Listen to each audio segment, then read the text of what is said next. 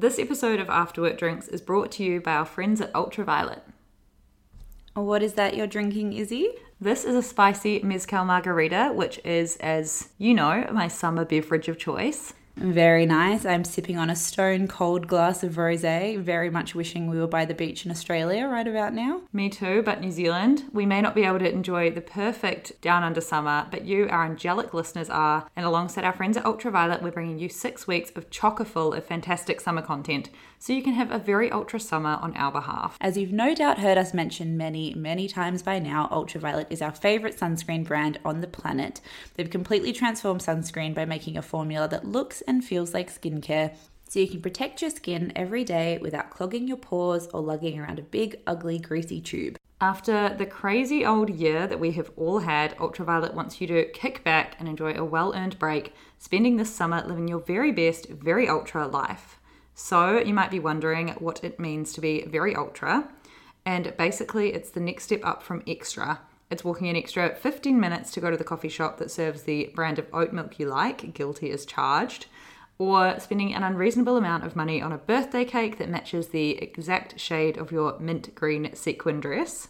Grace, guilty as charged. It's also taking a whole afternoon to yourself to read a book about an issue you're passionate about, or spending a bit more money to buy from brands whose values you align with, or um, in my case, using a whole roll of film in one night just so you can upload the one cute photo you think you got on your vintage camera to Instagram. That's very ultra, even like buying a film camera for the Insta aesthetic. For the gram. I know I can't For upload any other photos now. I've got myself stuck in this hole. You're trapped in the aesthetic. so basically, being very ultra is about being an AWD girl. It's being full of substance while also being a little bit silly with a little touch or more than a touch of chaos added to the mix. And so, because we all know you embody the very ultra lifestyle so perfectly, we'd also love to hear from you. Please send us through a voice note to hello at afterworkdrinks.net with your very best ultra moment, and each week we'll play our favorite in the episode. Plus, if your voice note gets played, you'll get sent a special gift pack from Ultraviolet on us. And just because we love you, you also get an exclusive discount code that works for the entire summer up until February 28th. All you need to do is enter AWD10 at the checkout at ultraviolet.com.au for 10% off your order on anything except for limited edition sets. One use per person and not available with other offers. Thanks again for listening to this episode of After Work Drinks.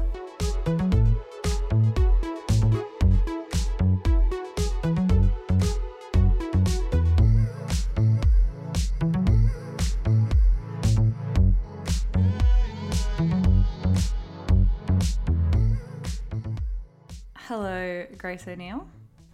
Hello, Isabel Truman. How are we? Good, you know, same old, nothing to report, still in the house. How are you? I'm exactly the same. I've basically just become an extension of this chair. That's where I live my entire life now. yeah, I think I'm just slowly um, but steadily losing the plot day by day.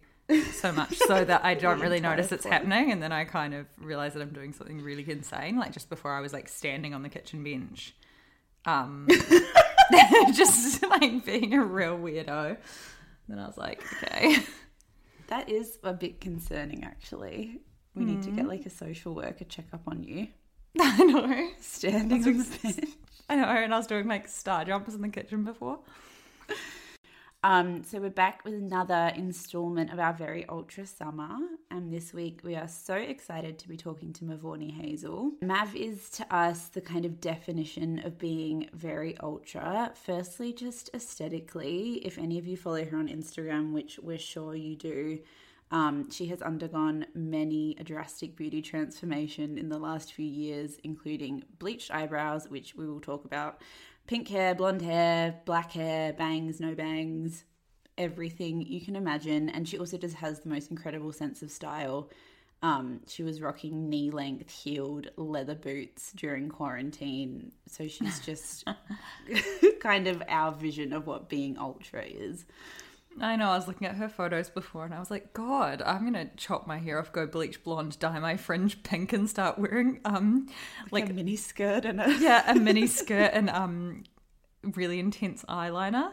I just never thought I would wear eyeliner again, you know, after wearing it in your early 20s when you just would put it underneath your eye. And then now I'm seeing all these hotties wearing it Hot young like euphoria style. I know I'm like, I'm too old for this. Um, but most importantly, the reason we wanted to talk to Mav was because of the fact that she's one of Australia's most talked about young actresses. She is regularly dubbed by the media the next Margot Robbie, and that's in part because she had a three year stint on Neighbours and has recently broken out on her own, starring in the critically acclaimed Aussie drama series Halifax, Halifax Retribution. Halifax Retribution. Why can't I say Retribution? The new drama. Hello. say it. I was having like really real trouble before saying um, spelling sandwich. So That's hard. um, Halifax. Maybe I need to say them separately. Halifax retribution. this is like the closest we're gonna get. I think. So what's funny is you're being like, why can't I say retribution? And like then you're saying it normally. I know. say that. Refreshingly, Mavournee says her sights aren't necessarily set on cracking it in Hollywood because she has a long time love of Australian film and TV and is really passionate about supporting the local industry here. There. She's also an advocate for diversifying our local media landscape and inspired by the likes of Phoebe Waller-Bridge and Michaela Coel has aspirations to produce and direct projects about complicated female characters. So she's totally hilarious. She's an open book. She's very candid about her own mental health struggles, which was a part of the conversation we particularly loved. Um, and we just adored every part of this conversation. So we're really excited for you to listen. Please share if you loved it, and we will see you next week. See you next week with my bleached blonde pixie cut and blonde eyebrows. Hello. Hello. Hey, wait, your audio is really bad. I don't know what it is. Does that sound any better? Yes. Really? Yay. Oh my god, amazing. Okay, good, good, Good, good, good. How are you, Gorge? What's this beautiful mint green house? Oh yeah, I'm currently living um I'm living like in a set house at the moment. So I'm living with like fuck. so Doris is an actor and she does five bedrooms, like a Channel 10 series, and she lives in Sydney usually. But when they finished season two, they were like, oh, we have to keep the lease obviously for like the next season. So they were like, do you want to move in? And then my place flooded at the start of like lockdown. So like I moved in. So I'm like living in like a set. It does look like a fake house. It looks like a Zoom background. It looks like you're on green screen. Yeah, it's amazing. Everything in here is like art department and stuff. Like it's so funny. Like and there's still like marks and like get, like gaffer tape with like AD and like costume and stuff everywhere. It's like so funny. Were you quarantining alone? No, like because my place flooded. Like the fucking angels were looking after me because I normally live alone. So when they called them out, I was like, fuck, like I'm I was already not in a very good mental state. And I was like, I'm going to die. um, and then my place flooded and they like discovered like he was like, Oh, you've got black mold in all your walls, like you have to move out. And I was like, Thank you. Thank you. Thank you, Jesus, with all this black mold. um, so we wanted to start by asking you what it was, what it has been like being an actor during this period, because obviously so much would have been stunted, and you're in a very like transitionary period in your career where you've just finished Neighbours, and you're in this moment where you're looking at what you want to do next, and now things have been kind of momentum's died. So like, what's the experience been like? It was like I look at it now and I'm like it was like such a blessing because I look back at like for so many years like it was like I always knew what I wanted to do in life. So like it was like tunnel vision. It's how I identified myself and like went through life being like I'm an actor I want to be an actor. And it was always like hustling like wanting the next job and like after high school moved to Sydney then got neighbors. So it was like bang bang bang bang bang. And then having it taken away from me made me realize like oh like fuck like I feel like I don't have I don't know who I am outside of this and like without this like label on me. So like it was a blessing in that it was like this like freedom of like okay cool like who else am I outside of being an actor and like how do I see myself and how do others see me besides this. So it was like really like freeing at the start. We went through two lockdowns. Polar opposites mental state wise. I mean the first one like wasn't great either. I moved from Sydney to Melbourne just because like my mental health was like really really bad, and then the COVID happened, bleached the eyebrows off that phase, and then um you like skipped the fringe phase and went straight to the eyebrows. Yeah, and then we had like that little glimpse of like a few weeks of freedom. So there were like a few auditions during that time, but it was just like really weird. And like everyone was in the same boat. So casting all understood that, you know, like we couldn't be going to studios and we couldn't be like filming things properly. But the second lockdown, Melbourne actors were like treated like lepers. Like we weren't getting auditions for anything. Um, which was kind of good. I mean, we I did have like one or two come through, but I just like mentally couldn't do them. Like I had to have a conversation with my agent and be like, I physically can't do this right now. Like I'm struggling to be myself, let alone like pretend to be play someone else right now. But I mean, the industry like so much did shoot here. Byron was buzzing with projects and even like my hometown like Adelaide, like so much is happening there and so it's it, it is good. Like if you lived in Byron or Sydney or Queensland, you were like guaranteed a job. But um it was pretty pretty shit to like sit um can't leave your house and having to watch like all your friends vicariously be on sets and stuff. Um, but it was the growth year, so like hopefully that's made my my acting like better.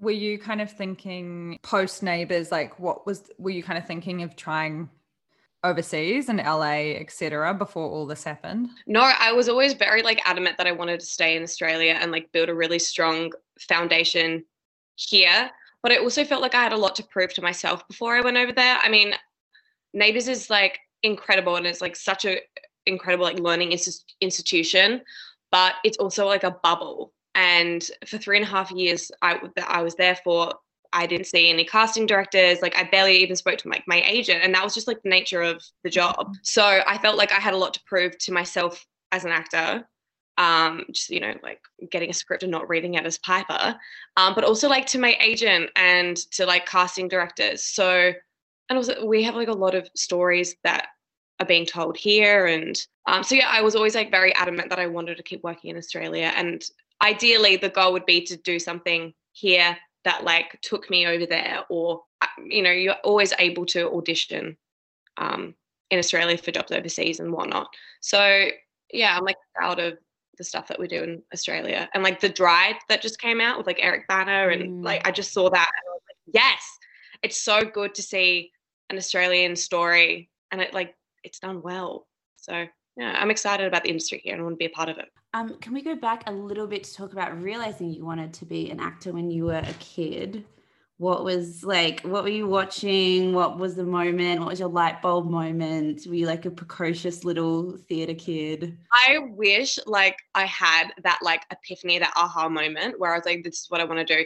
But i just I mean, it makes for a very boring story, but I just feel like I had this like innate knowing that it's what I wanted to do. I wish there was a film or like a cinematic experience that like awoke something inside. I watched the piano. yeah. but it wasn't. I think it was just like I feel like it's such a cliche to hear actors be like, "I was always playing as a child," and just you know what I mean. But like, I was. I was like playing fairies up until like 15. Far too old to be playing like Spiderwick so yeah, thank God I found acting. Um, but yeah, it was just a combination of knowing what I wanted to do um, and having parents that actually like really supported like a non-linear career and like nurtured that in me. And you know i said i want to do i want to do acting classes. So like they made that happen for me. Uh yeah. So i'm like lucky that um i found this like sanctioned space that like i could continue to like act and pretend and play different characters because you reach an age in society where like you can't be playing in the garden anymore. so now it goes up. so you moved out of home straight out of high school um, to be closer to your agent and then you went to university and um, you've said that you had a bit of an existential crisis that year. Can you talk us through that a bit? Like what was going on? So straight after high school, I mean, I would have been what I had just turned 18 and I was like, I'm going to move to Sydney and like had this very romanticized vision of how like life was going to be. So I'm going to move to Sydney and like get a cool job. It's like a barista or like meet all like these like cool people and like I'll just like chat and like smoke and drink and it'll be so fun and chic. And then I got to Sydney and I was like, oh, this is so hard. And like was like couldn't get a job anywhere, was so broke. Um was living alone, which uh, now looking back, I'm like that. Why the hell did I live alone for so many years? I really thought that like I was thriving, but I was not. Um, this is the first time I've ever lived with people, and I'm like, wow. So then I moved back to Adelaide, and I got a job at a fruit and veg shop, um, which was just so bad, so so bad. My boss was like so sexist, um, and like ugh, just homophobic. It was just like awful, awful, awful. But I was like very like young age to be having such a moral dilemma. I was like, I need money to move back to Sydney, but like I hate this environment. What do I do? What do I do? Um, also, like there were so many moths in the place, and like I have a phobia of moths. And I, yeah, and then I was just like, something's got to change because this ain't it. This is not the life for me. Um, saw myself in that moment. I went, I have to make some serious changes. We've all been through some like horrible jobs. I mean, Ben and you worked at Ben and Jerry's. I don't even think that was a bad job for you. Yeah, that was a that was the best job of my career so far. Wish I was still there. yeah. It's character building. I think it's I think the worst thing you could do to a child is not let them have a horrible, demeaning hospitality job at some point. the No? worst thing you could do. That's number one. is the worst thing. I'm watching Shahs of Sunset at the moment. I don't know if either of you know what that is. It's like What is it? It's a reality show about these like really rich like Persians. Yeah. in LA, and like Gigi, 35, never had a job, and I'm sitting there being like, girl. You need to be scrubbing pots and pans because character development. Get read, get read. I know a great fruit and veg shop where I can get you in. just say my name at the door. yeah, so like that was grim, but like we've all been there, you know. Um, and then I was like, yeah, something's got to change. As we all, you know, have had that that inner monologue. You know, Ben and Jerry's, the awful servo cafe. Something's got to change. Um, kick up the ass. And so I was like, I need to be in Sydney. So I applied for uni. So I was like, at least I'll be meeting people and not just be like sitting in my apartment all day watching kitchen nightmares and waiting for it to be an acceptable hour to go to bed. Um, and yeah, so moved to Sydney and then a semester later got neighbours. Neighbours is um I don't know if it's the same for you, I'm sure it was. But a girlfriend of mine was in Home and Away and she said of all the roles I've ever done, the only one where I had people like freak out when they saw me on the street, follow me around, like totally lose their mind was when I was in Home and Away because it has such a fanatical fan base. And I was wondering if Neighbours was like that, where you suddenly got this strange type of fame. Yeah, like I mean, like a very very loyal fan base, and I think it's like no, gnome and away, home and away, neighbors. Um, Austra- like as I said, fans are like very loyal, and Australia has always been really loyal to home and away, and the UK has been always extremely loyal to neighbors. So my experience was a, it was definitely like lots of parallels to that, but it was a bit different in that um, the following came more from like social media here in Australia, but then going to do publicity in the UK was like wild. And it was like, I felt like I forgot that like we were filming a show at some point in Australia because, you know, like we just didn't have that, that same level as like fandom, like very like active, like in person. But then over in the UK, it was like wild, like waiting outside your hotel room, and like Logies as well. Like they they would all come there, and it would be like incredible, and be like, wow, like people actually watch it. Like it's so like cool to see people. Yeah, I think it's it was like more prevalent, like for, for on social media, like that following. Um, I remember once when I, I went the first time I went to the UK, I was like so excited. I was like, this is like where all the I would have been what, 19? Yeah, it's when I just started. I was like so excited. And Ari was over there who played my sister. And like the more of you there are together, the like more it's like confirmation that that's them. Like there's five of them. It's like definitely them from this. Um, and this this girl came up to Ari and I and was like, oh my god, like to Ari, like, oh my gosh, like I can't believe I'm meeting you, blah, blah, blah, like, can I have a photo? And she asked me to take the photo, and I was so butthurt. I was like, no. It was like my first experience as well at like meeting an audience. This isn't quite what I member. imagined. It was so funny. I was like, yeah, sure, I can take the photo. Like, yeah, that's fine. Yeah, that's the like the photo, the videos now of um people pushing Kim Kardashian out of the way to get to Paris Hilton. Oh my god. Get. Yeah, yeah, go. Yeah, it's you're exactly Kim. the same as that. It's the same, yeah. yeah, you're Kim. yeah, exactly. Oh my god, that's a whole. Oh, we could talk about that topic for ages now. We're going to take a very quick break here to hear from the winner of this week's very ultra moment. Don't forget to send yours in to hello at afterworkdrinks.net for your chance to win a prize pack from Ultraviolet. Kia ora after work drinks whānau. Um, I thought I'd tell you about my very ultra moment. Long story short, I've just ended a long term relationship, and my ex thought it would be a great idea um, to call me and talk about the possibility of our future. Uh, needless to say, uh, that was emotionally draining. So I rocked up to work the next day, mm, probably not in the best shape of my life. I did have a bottle of wine the night before, and I thought, hey, you know what would make me feel real good right now? A pedicure. So I just absconded from work in the middle of the day, went to the nail salon, and got my nails did. It was a bit of a self care moment, and I definitely felt very ultra afterwards.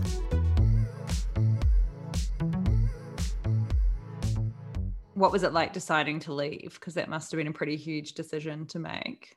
Yeah, like it's definitely like a place that you. I could. s- I can see why people stay there for so long. Like, and there were definitely days where I was like lulled into this.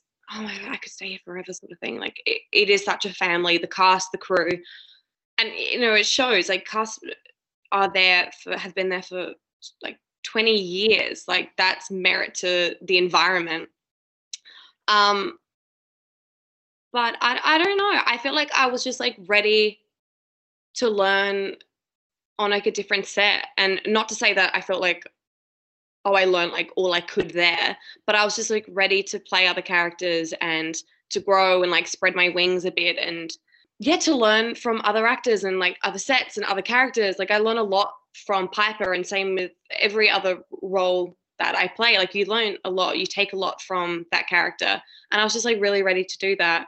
Um, and as I said before, like it is such a bubble there. And I was living in Melbourne for three and a half years, and like my only friends were from the show. So I was like, I feel like I need to like just pull the rug out from underneath me and just like go. And so I moved to Sydney and yeah, started again again, I guess.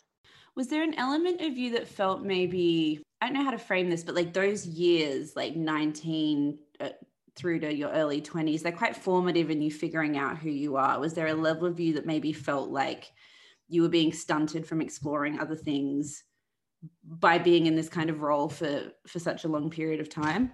Yeah, for sure. Yeah, like it sounds so trivial and so small, but like I couldn't ever do anything to my hair. I couldn't change my nail color. And I know they seem like such small things, but it really played into this complex that I had where I didn't know where like Piper ended and I began. Because one, from the minute I read her character description, I was like, oh, I know who this girl is. Like, oh my God, it's me. Like, we're so similar. Blah, blah, blah. And I was like so excited by that. But now reading scripts, it's something that like, if I pick up on, I'm like, ooh, that's like a dangerous, it's a dangerous arena to be like in, to be very, very similar to a character.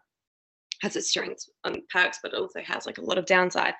Um, yeah, so in that it was like really hard to come home and to not look in the mirror and like see Piper because I couldn't I couldn't change anything like that. And as I as you said, like I was at, I was really young, so you didn't go get to like go to festivals and like just like stupid like teenage stuff. You know what I mean?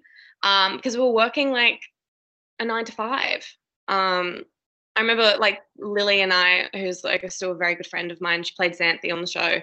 We were like, we're gonna go to Splendour. Like, we're gonna like fuck it. Like, we are gonna go to Splendour and we're going to like have this like teenager like weekend and like blow some steam and have some fun. And it was incredible.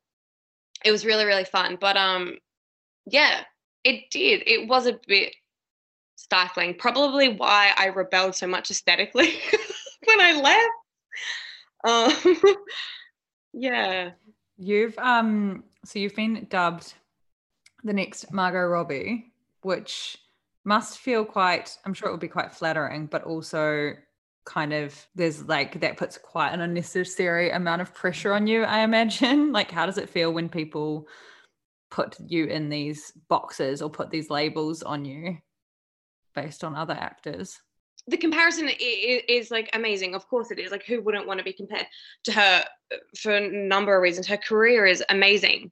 Um it doesn't put pressure on me like i personally don't it doesn't add any pressure to me just purely because i know what i want to do with, in my career and margot's career is her own path you know and like mine's going to look very different to that and like i'm aware of that. So like it's inspiring the the comparison as opposed to I don't feel like I need to be following in her footsteps at all. Like I'm I know what I want to do and hopefully I'm able to do that.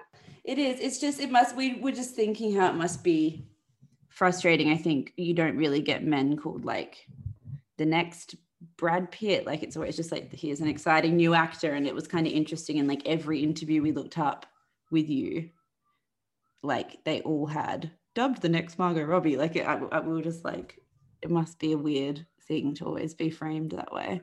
Oh, that's really interesting. Yeah, I've I've never thought of it like that. I'd never read it like that. Um, hmm, that's a really good point. Now I want to yeah, yeah, yeah. like all these things, and like you've completely like switched out my lens on that now. Um, I don't know. Maybe I don't. Is it like don't know why they do that. Is it make it palatable, perhaps? Like, I don't know. Yeah, it seemed like how Michaela Coel was like, everyone was like, this is the next Phoebe Waller Bridge. And the Phoebe Waller Bridge was like the next Lena Dunham. And it's just like, when are we just going to be like, here's just another TV show that you should watch? Oh, yeah, that's like a really good point. I mean, yeah, that kind of leans into then like what I'm saying. Like, I, like, I don't let it, like, I'm not going to be the next Margot Robbie. I'm going to be Mavournee Hazel. That sounded so wanky, but like I hope you know what I mean. it didn't. Like, it didn't. Like, yeah, it's like, it's like when it's like being introduced um as like your like oh this is Harry's girlfriend. Yeah. I'm like no, I'm I'm this. I'm a boy. I'm not Harry's girlfriend. like I'm a person.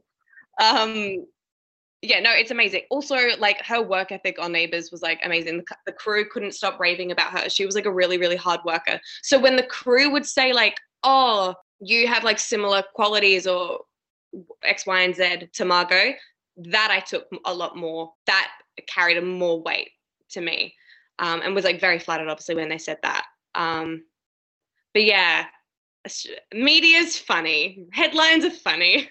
um, so we also I wanted to just touch on the film industry in general um, because it feels like the industry is changing so drastically, even just the diversity of films this year and movies like Pieces of a Woman showcasing really complex stories about experiences like miscarriage. Are you excited um, by what you see in Hollywood today? Absolutely, absolutely. And like we've definitely like broken the glass ceiling, but like we have still like a lot further to go. I'm really excited and like now I understand why actors get into producing and writing and all that. Like it is so important and like so valuable and I'm so excited to see that it's actually happening. I mean, uh, like Fleabag, like these really successful shows, you there's like a common theme in all of them and a pattern and it's like written, directed, produced, like starring this actor um, or this this this person, I should say. So yeah, I, I'm I'm really excited. I want to see more of that though. Like I'm really sick of reading scripts of a teenage girl written by a 60 year old cis white man. Like no more. We need to stop doing that. Their depiction is just one. It comes from like the male gaze, like that version that you that doesn't exist like the teenager that you're writing that doesn't exist but like it's perpetuated because we're fed it in like media and so we think that's how the way it should be but it's like not. Anyway um i had a few roles like that. The classic like baba pretty but doesn't know she is closed bracket. Oh or like she's like always on her phone. I'm like actually no like I feel like the women in the 50 plus category in my life are on their phone a lot more than people in my generation. We're actually the ones that are aware of its impact on our mental health and everything. And we would be the first to be taking breaks on social media. Like that depiction of like teenager, like glued to their phone. Like that, like, no, stop stop being so angry at my generation you know what i mean and like even uh, you know on halifax rebecca gibney was a producer on it and being asked in interviews like would you would you ever consider producing and i was I was like, no way. Like I I feel like I need to keep my head down on this and focus on doing this. Because like I don't know how Beck did it. I was just in awe. Like she'd finish a scene and then get on her phone and it was it was crazy. And then after watching it and seeing how important the role of like an editor or a, produ- a producer is and how easy it is to like change a performance or change a narrative or change like who better to the person telling the story knows the story the best. So moving forward, like I would at some point in my career, I would really like to be attached to a project in that um, in that role, just to kind of protect like the integrity and purpose of like a story. And it's exciting for you now, I guess, because there's so much like precedent for it. I guess like even 10 years ago, if you said that, it would have mm. honestly sounded like mm. out there and kind of like not not delusional, but it would have been like, okay, good luck with that. Whereas now it's like, no, we have all these references of people. I think even um like ageism or like age is such a under had conversation in this where Michaela Coel talked so much about people just thinking she was too young to be able to understand money or budgets or producing or to be able to too young to ask for proper credit because you're lucky to just be here. Whereas i think that's kind of like changing a bit now. Oh absolutely. And like so thankful for those like really strong women who like have paved that way and like given me permission to even be having this conversation with you right now and like having the confidence to say the things that I just said and to see that like oh it can be done. Um yeah. Do you feel that Australia is like at the same level in the conversations in terms of what's happening internationally? Or do you sometimes feel like you're in a room and you're like oh wait this hasn't like got here yet yeah. Um no I feel like we're at very different um points in in the conversation and like the spectrum of what we're talking about. I feel like Australia Australian film and television is still very much run by studio and like net in networks I should say. So more of that free to air. Unfortunately the networks are run by old white men. So there is still like a fear in um, telling quote risky like stories or just doing something that isn't safe. Like I feel like as uh, we're scared to take risks in storytelling, whereas in America, I feel like that's really, really celebrated, and there's a space for it. Um, but I, I just don't feel like we're quite there yet. Like there are definitely things that, as an actor in Australia, like I'm proud to be in the pool of. You know, like shows like Five Bedrooms and Mr. In Between. I'm like this is incredible. Like, if you haven't watched Mr. In Between, watch it. It's phenomenal. It's so, so good. It's like a similar lead guy, producer, writer. Like, it's just, it's chef kiss. So seeing that stuff, I'm like really inspired and like, yes, like I'm really excited to be a part of this. And then there are some network shows that I'm just like, no, stop trying women like this. It's like actively making me angry now. And there's also, I feel like whenever we do take those steps, it's almost tokenistic. I don't feel like it's a genuine and so much is riding on it that if it's not some like runaway success, then it's like treated as evidence that like women led movies don't work or like, you know, indigenous led movies don't work. Oh, yeah. Absolutely. Okay. So we wanted to ask you about you've obviously touched on like wanting to work and make amazing work in Australia. Like, do you consider yourself an ambitious person and how far ahead do you plan and how much are you like raring to take the industry by the balls? Like, what's the internal monologue like? Oof, girl, you don't want to know. um, no, I like it's not it's not something I've ever thought about. I have like an icky feeling about my association with the word. And I'm like, why is that? And I feel not to be all like, make it like a feminist sort of question answer. But I feel like when women are labeled like called ambitious, it's like condescending. It's like, oh, that's ambitious. But like if a guy is like, oh, he's so ambitious, you know, he's like driven, he's a go-getter. Same with like bossy. Like a woman's a bitch if she's bossy, but a man's like. So that I feel like it's very subjective. Like on paper, sure, it looks like I'm assertive. Like, no, that wasn't the, the question. what was the word again? Ambitious. assertive um, good. I'm ambitious. I finished high school, like moved to Sydney, like bang, bang, bang, bang, bang.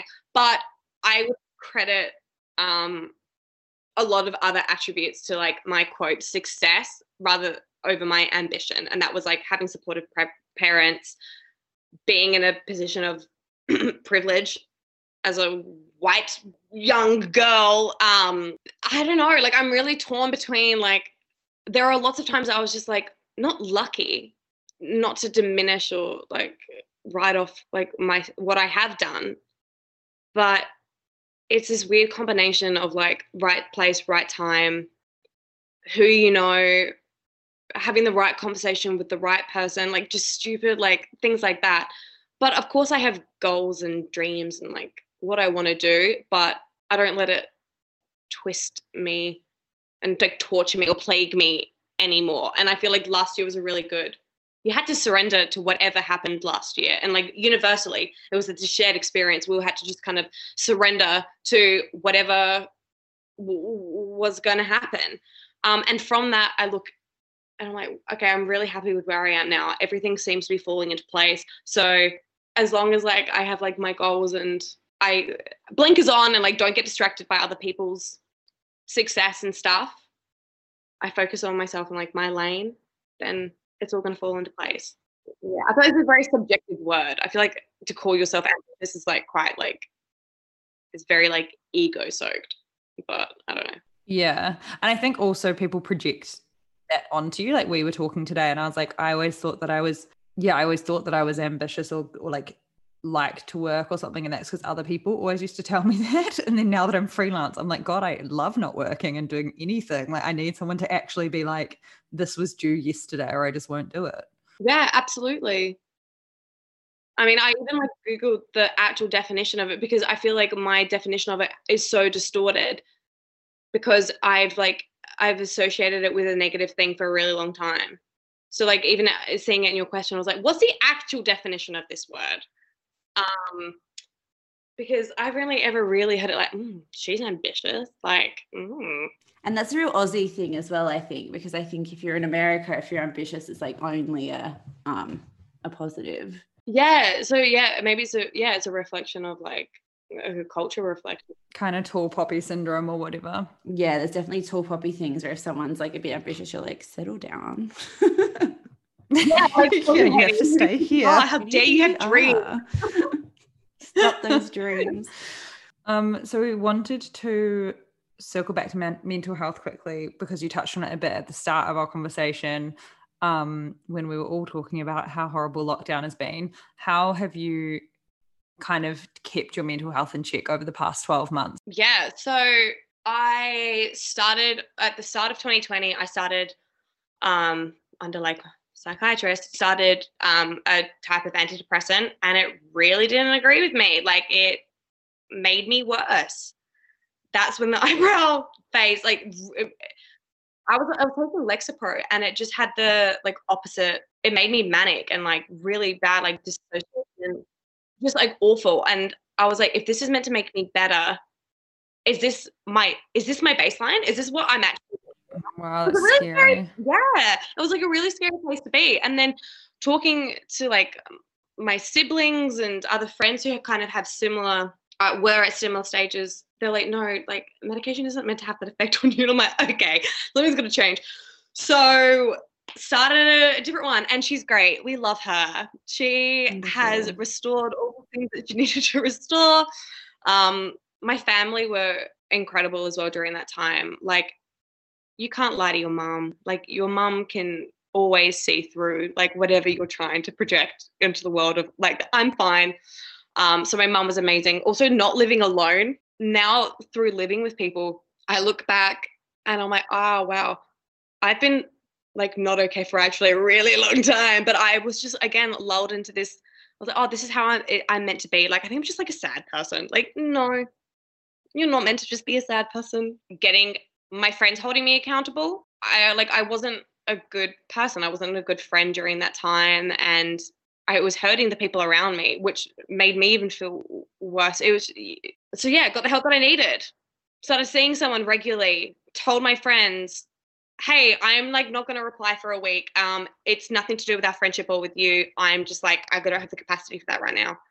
Yeah, just being honest and getting the help that I needed and having really supportive friends who like saw me and didn't let me spiral because yeah i feel like it's scary like when you're in that state, I don't know if I I'm not speaking on behalf of you guys, but like Oh yeah, we both know. when you're in that Oh yeah. Okay.